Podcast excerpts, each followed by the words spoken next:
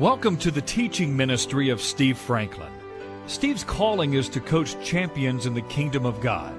Our prayer for you as you listen to this word of encouragement and instruction is that you'll be built up in your faith and encouraged to take the next step in your development as one of God's true champions.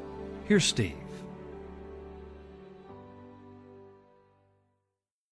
Father, we thank you for your mighty and holy word. We thank you that you breathed it by your Spirit. You preserved it by your sovereign hand. We pray you would open our hearts to receive that word today. In Jesus' name, amen. Well, this is session seven. We're on the status and benefits of those who are in Christ. We're winding down here today, or maybe one more session. And I want to um, give thanks to uh, Debbie LeCroix back there. Um, she and Doctor Scott are so wonderful to drive all the way from Pleasant Grove over here every Sunday. And uh, she has taken all these notes and summarized and edited and uh, provided um, emphasis uh, to all of these messages. And uh, we'll have it in a written essay-like kind of form here pretty soon so that you'll be able to be able to read this and study it in depth. Like I was telling uh, Debbie this morning, this is a deep teaching. You can't get this in just a few minutes. On so you gotta you gotta take pains with this. You gotta look it up in the Word of God and pray over it uh, to get the depth of it. And uh, Debbie, I appreciate you doing that, and I will be concluding this here in the next couple of weeks. Next Sunday is our favorite Sunday of the year, Time Change Sunday. Yes! Oh, our favorite Sunday of the year. Be sure and be here. You know, we're going to have a special service next Sunday. Something very, very special is going to take place right here, and we're going to be baptizing new believers uh, next Sunday, several of them, and that is going to be a beautiful thing. You don't think that can happen right here. You just you just don't know. This is going to be very, very special next Sunday. Look forward to you being there. Romans chapter eight. There is therefore now no condemnation. Everybody say me. Because I am in Christ Jesus, and I don't walk according to the flesh, that is under the influence and control of who I used to be, but according to the Spirit, the Holy Spirit who's now come to live on the inside of me. I've been baptized into, I've been placed into the very body of Christ by the Spirit of God in Christ. For the law of the Spirit has made me free from the law of sin and death. For what the law couldn't do, that is, the standard of righteousness couldn't do, in that it was weak because of my own flesh, God did it. He sent his own son. He did what I could never do. He broke the power of the flesh. I couldn't do it. God did it on my behalf. He sent his own son in the likeness of sinful flesh. He took on in his own body my sin and yours. He condemned, he broke the power of sin in my flesh. I don't have to sin anymore. I don't have any excuse for it. He's broken its power so that the righteous requirement of the law might be fulfilled in us who don't walk under the influence of our old flesh, its way of thinking, speaking, and behaving, but we walk according to, under the influence of the Spirit. For those who live according to the flesh set their minds on the things of the flesh, but those who live according to the Spirit, the things of the Spirit. Skip down there, please, verse uh, nine. You are not in the flesh, but in the Spirit, if indeed the Spirit of God dwells in you. And if anyone doesn't have the Spirit of Christ, he is not his. And if Christ is in you, and he is, the body is dead, that is, because it carries sin, because of sin, but the Spirit is life because it is God's righteousness in you in Christ Jesus. If the Spirit of Him who raised Jesus, woo, if the Spirit of Him who raised Jesus from the dead dwells in you, He who raised Christ from the dead will give life to your mortal body, the one you have right now. Amen. The very life, the, the resurrected Jesus will give life to your mortal body. You don't have to wait to heaven for to have the life of Jesus. He is indwelling you. The resurrected Christ lives in your mortal body. Wow, He dwells in you. We go farther. Therefore, brethren, we are debtors, not to the flesh, to live according to the flesh. If you live according to the flesh, you'll die. But if by the Spirit, if by the Spirit, not your own power, not your own will, if by the Spirit you put to death the deeds of the body, you will live. For as many as are led by the Spirit of God, these are sons of God. You didn't receive the spirit of bondage again to fear. You received the spirit of adoption, the beautiful adoption, being born. You were chosen, by whom we cry out, Abba, Father. The Spirit bears witness with our spirit that we are children of God. And if we're children, then we're heirs, heirs of God, and joint heirs with Christ. If indeed we suffer with Him, that we may also be glorified together. Hallelujah. Hallelujah. Well, we've been talking about there's no condemnation for those who are in Christ Jesus. Why is that? Romans five one says, therefore, having been justified, declared not guilty through faith in Christ Jesus, who also, who also gave us access into this grace in which we stand. We have peace with God through our Lord Jesus Christ. Second Corinthians five twenty-one, for God made Him, Jesus, who knew no sin, to be sin on our behalf, that we might become the righteousness of God in Christ Jesus. Thank you, Lord. Now, we have, and we talked about at length, we had the circles of the threefold person, uh, body, soul, and spirit. We talked about that in depth over the last three times we've met. And we found out that in our mind, which is part of our soul, there can be strongholds. We talked about how those are pockets of resistance. They are rooms in our spiritual person, in the realm of our mind, that don't allow the lordship of Jesus to have full control. There are rooms where we push back against the Lord coming in and having His way. We talked about pride and anger and fear and greed and lust and um, anger and malice and all kind of things that resist the Spirit of God and the lordship of Jesus. We talked about how the weapons of our warfare are mighty in God for the pulling down of those strongholds. And I want to go back here to this verse uh, there in thirteen. If by the Spirit you put to death the deeds of the body, you will live. How do you do that? By the Spirit. Remember what we've said. Remember what God says about who you are. Remember who God says you are. Um... You're His righteousness in Christ Jesus. You're more than a conqueror through Him who loves you. You remember what God says. You renounce by your mouth those strongholds and their past authority over you. You, you, you declare it, out of your faith, out of your spirit, you declare with your mouth what the Word says is the truth. And then you re- re- reinforce that truth. You reinforce it by prayer, worship, the Word of God, what you're doing right now, gathering together with other believers. You reinforce it by admitting that you have a need, That's not weakness. That's strength. Let me say this for the thousandth time. You're not going to succeed by yourself. No.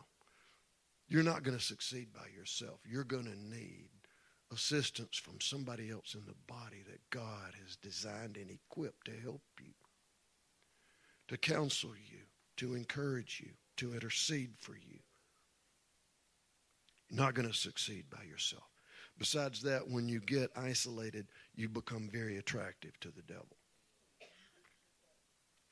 Um, so we um, we put to death the deeds of the flesh as we walk by the Spirit. And then verse um, sixteen, the Spirit bears witness with our spirit that we are children of God. And if you're a child of God, you're an heir of everything that God has provided for you. All the gifts of the Spirit. Next time we're going to study uh, Ephesians one, three through seven. What God has chosen to bless you with every spiritual blessing in heavenly places. See, we're going starting next week from who you are in Christ to what you have in Christ. And what you have is hooked up to who you are. They're not, you can't separate them. And so we we, we got to we got more good things to come as we study. We are heirs of God and joint heirs with Christ. Um, do you have a, a joint bank account with somebody? Um, see, you may think um, that half of that belongs to her and half of that belongs to you. A joint account means it all belongs to her and it all belongs to you. So when the Word of God says that you are now in Christ Jesus, a joint heir with Jesus Christ, that means everything that's in his account has been given to you. Can you say hallelujah? That's a powerful word right there, Brother Joe. A joint heir with Jesus Christ. If, indeed, we suffer him with, with him. What does that mean, Pastor? Well, we we tend to think that suffering means when something hurtful comes from outside. See, I'm not going to really experience all God's fullness unless I am willing to suffer unrighteously. Jesus suffered, and he never committed an act of unrighteousness. If we suffer with him, what we're doing is sharing with Jesus what hurts his heart.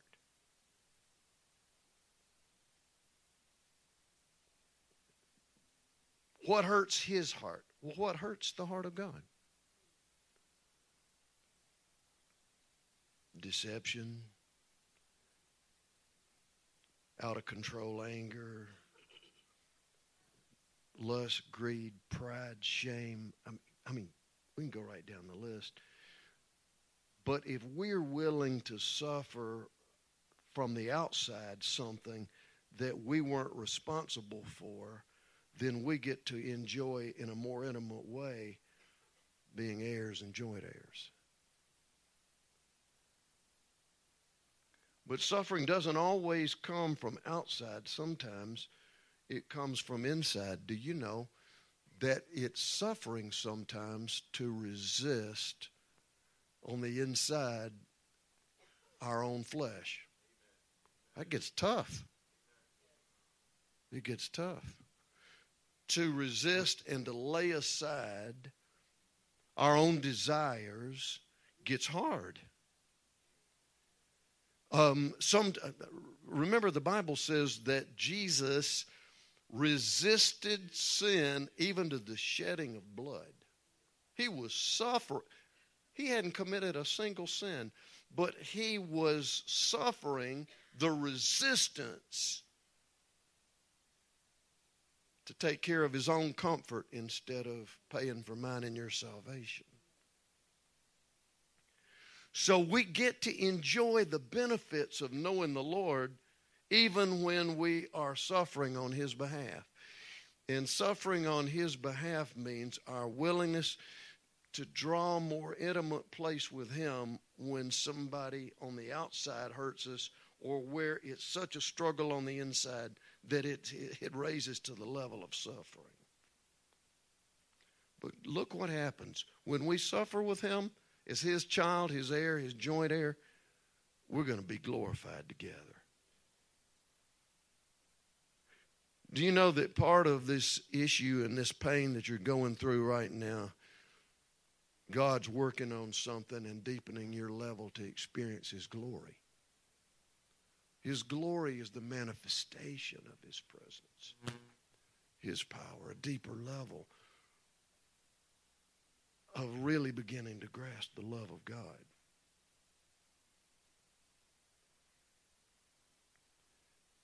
The glory comes with righteous suffering. That's not popular preaching. How many of you know sometimes when you pray and pray and pray and pray and pray and pray and pray on behalf of somebody else, and you're not seeing the result that you prayed for on behalf of somebody else, do you know that that investment you made is never is never wasted? So you prayed all those years and you didn't see what you were praying for. No, but something was going on in the inside of me when I didn't see what was going on on the outside that I wanted. Something was still going on on the inside of me. God was working on something that is eternal, not temporal.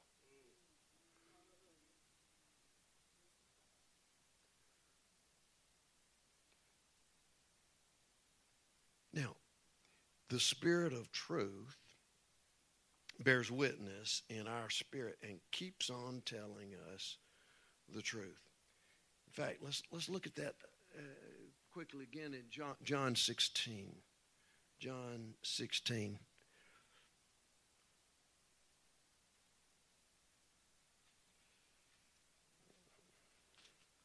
In verse thirteen.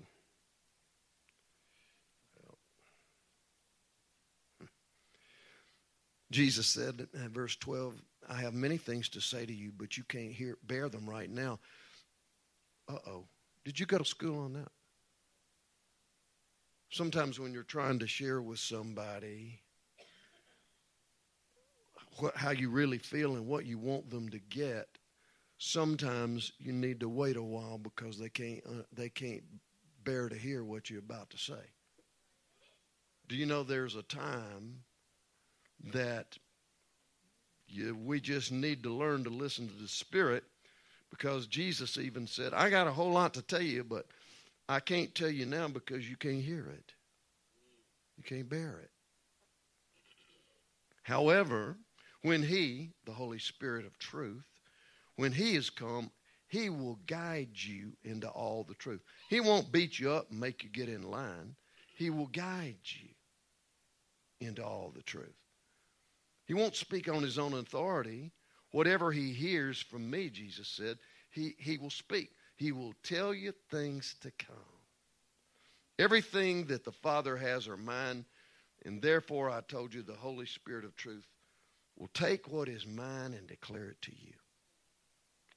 See, you're an heir of God and a joint heir with Christ. Well, so who we are in Christ, we're heirs and joint heirs, but as wonderful as that is, and God give us greater and greater revelation of it, don't forget that the reason you're born physically and the reason you're born spiritually is to glorify God.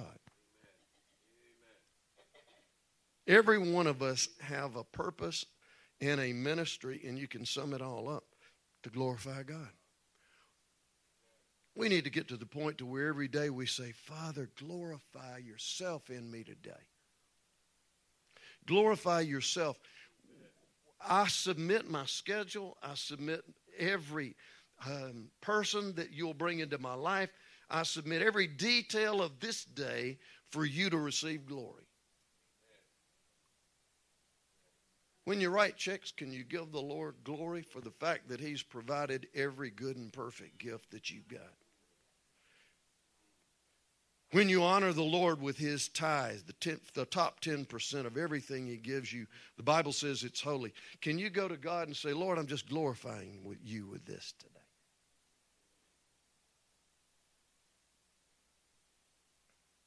One of the greatest things that we do as your pastors, when finances come in, we we take and whatever it is, and we pray over anything that comes in electronically, God knows it, over every check.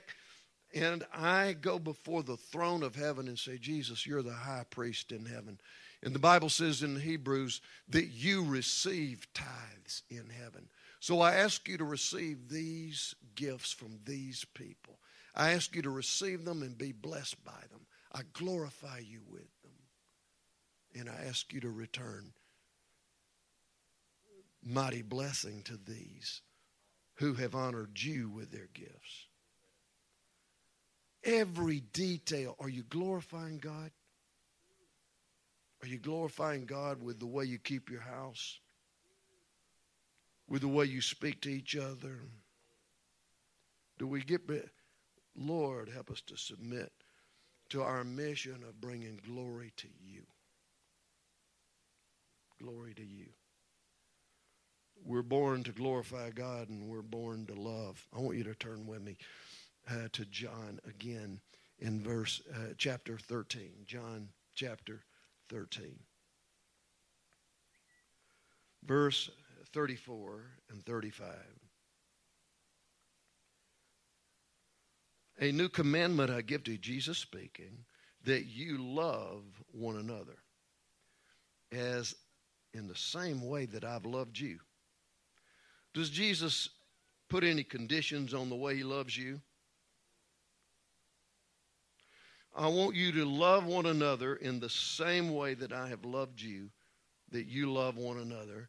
And by this, all will know that you're truly my disciples, my disciplined ones, if you have love for one another. See, Jesus said that the way people will know that you've got the real deal is not by how much you know, it's by how much you love. It's not by how much you give, but how much you love. The way people are going to really know that you belong to me, you come under, you're my disciple, is by the love you have for each other.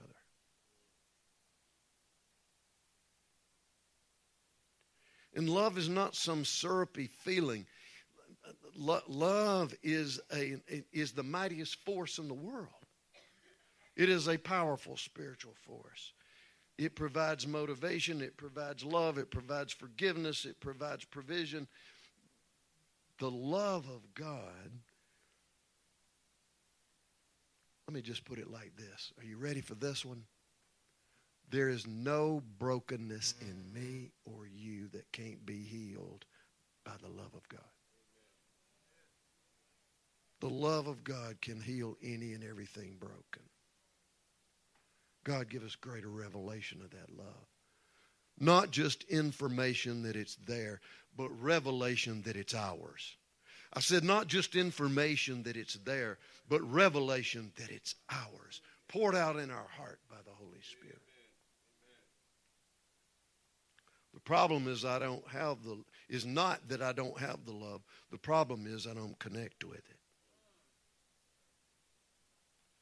The love of God. We're born to love. First John four sixteen says, God is love. I can't please the Lord if I don't, by faith, lay hold of the love of God. Yeah, even for those you get mad at on the media Have you asked the Lord by faith to give you love for them and pray for them? That doesn't mean you accept everything that they say or do everything. Look, uh, we're fixing to get there. Uh, you're a citizen of another kingdom. And when this kingdom, this world system that we all live in goes contrary to the kingdom, you got to choose to walk in the kingdom. And uh, the, the mind of the kingdom. Praise the Lord, that who we are in Christ. We're an heir and a joint heir, but we are a citizen of the kingdom. Colossians one thirteen says that we, th- that the kingdom of God is where we belong. That's where we live and where we have status. You say, well, I don't know about that, Pastor. I mean, I, mean, I can, I've got rights as a citizen on the earth, and um, I can cast votes, and I can, do, pardon my English, that ain't nothing compared to the access to the very throne of heaven that you have as a citizen of the kingdom of God.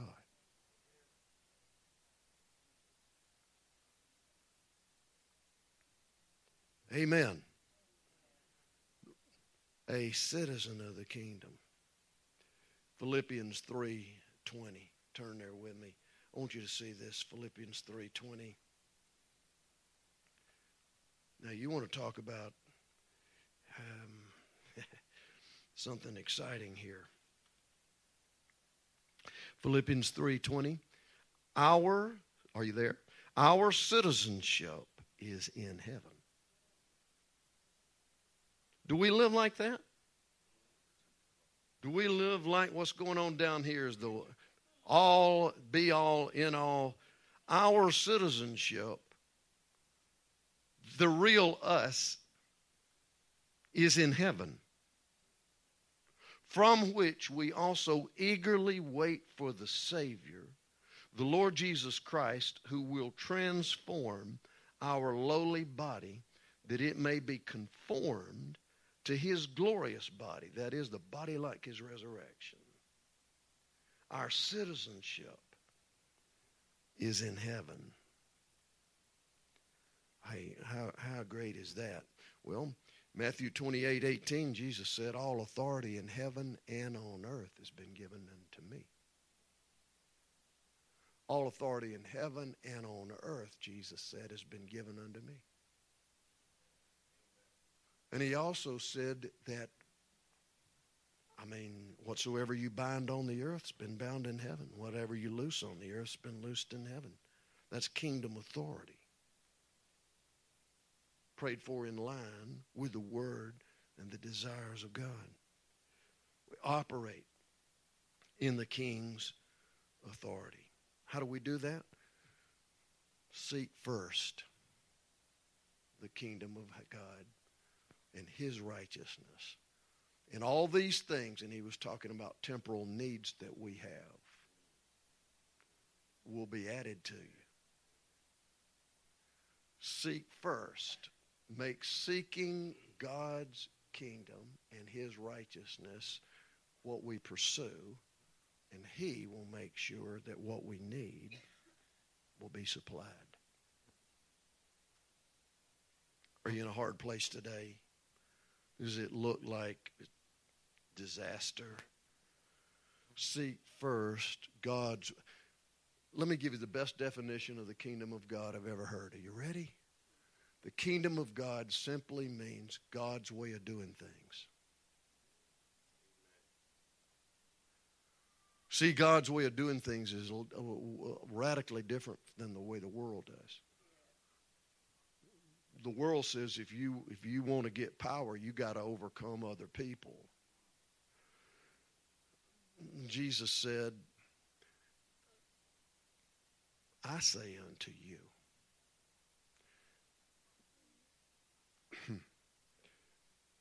love your enemies. Pray for those who are coming against you.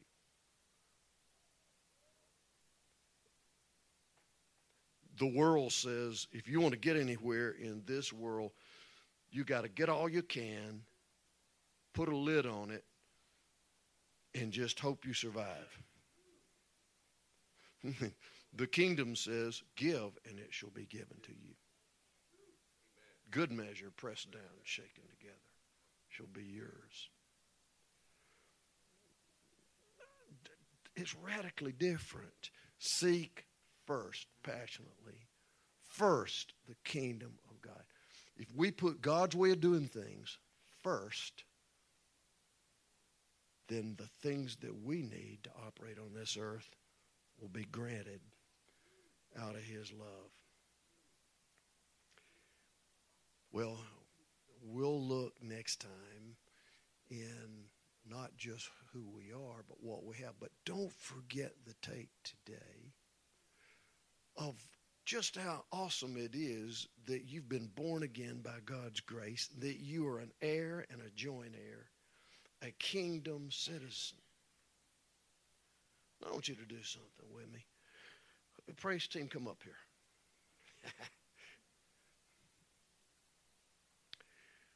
Thank y'all for singing those songs. A couple of great old hymns today. I just get hungry to hear some great old hymns sometimes. They do something for me. Anybody else with me? I want to sing Blessed Assurance. Everybody stand up. And I want you to give the Lord glory and honor and praise that he's made you a citizen of the kingdom, an heir and a joint heir. Sing it together. Hallelujah. I've been looking forward to this for me.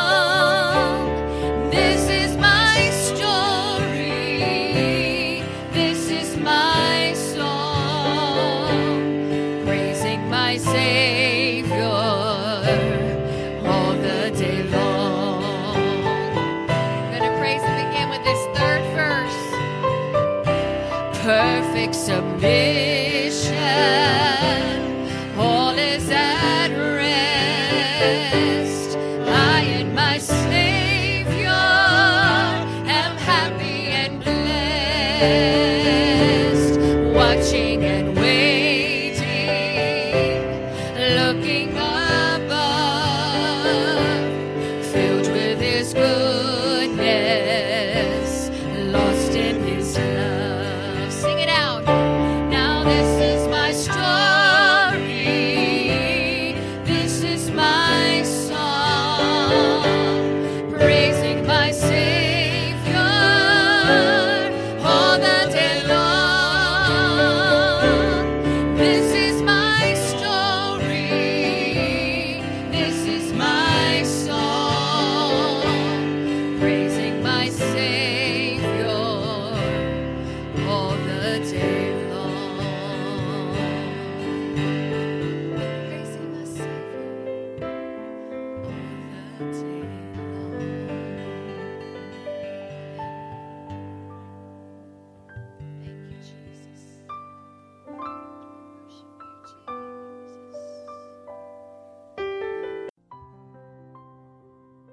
You can access more of Steve Franklin's teachings online at w w w dot s f min dot com.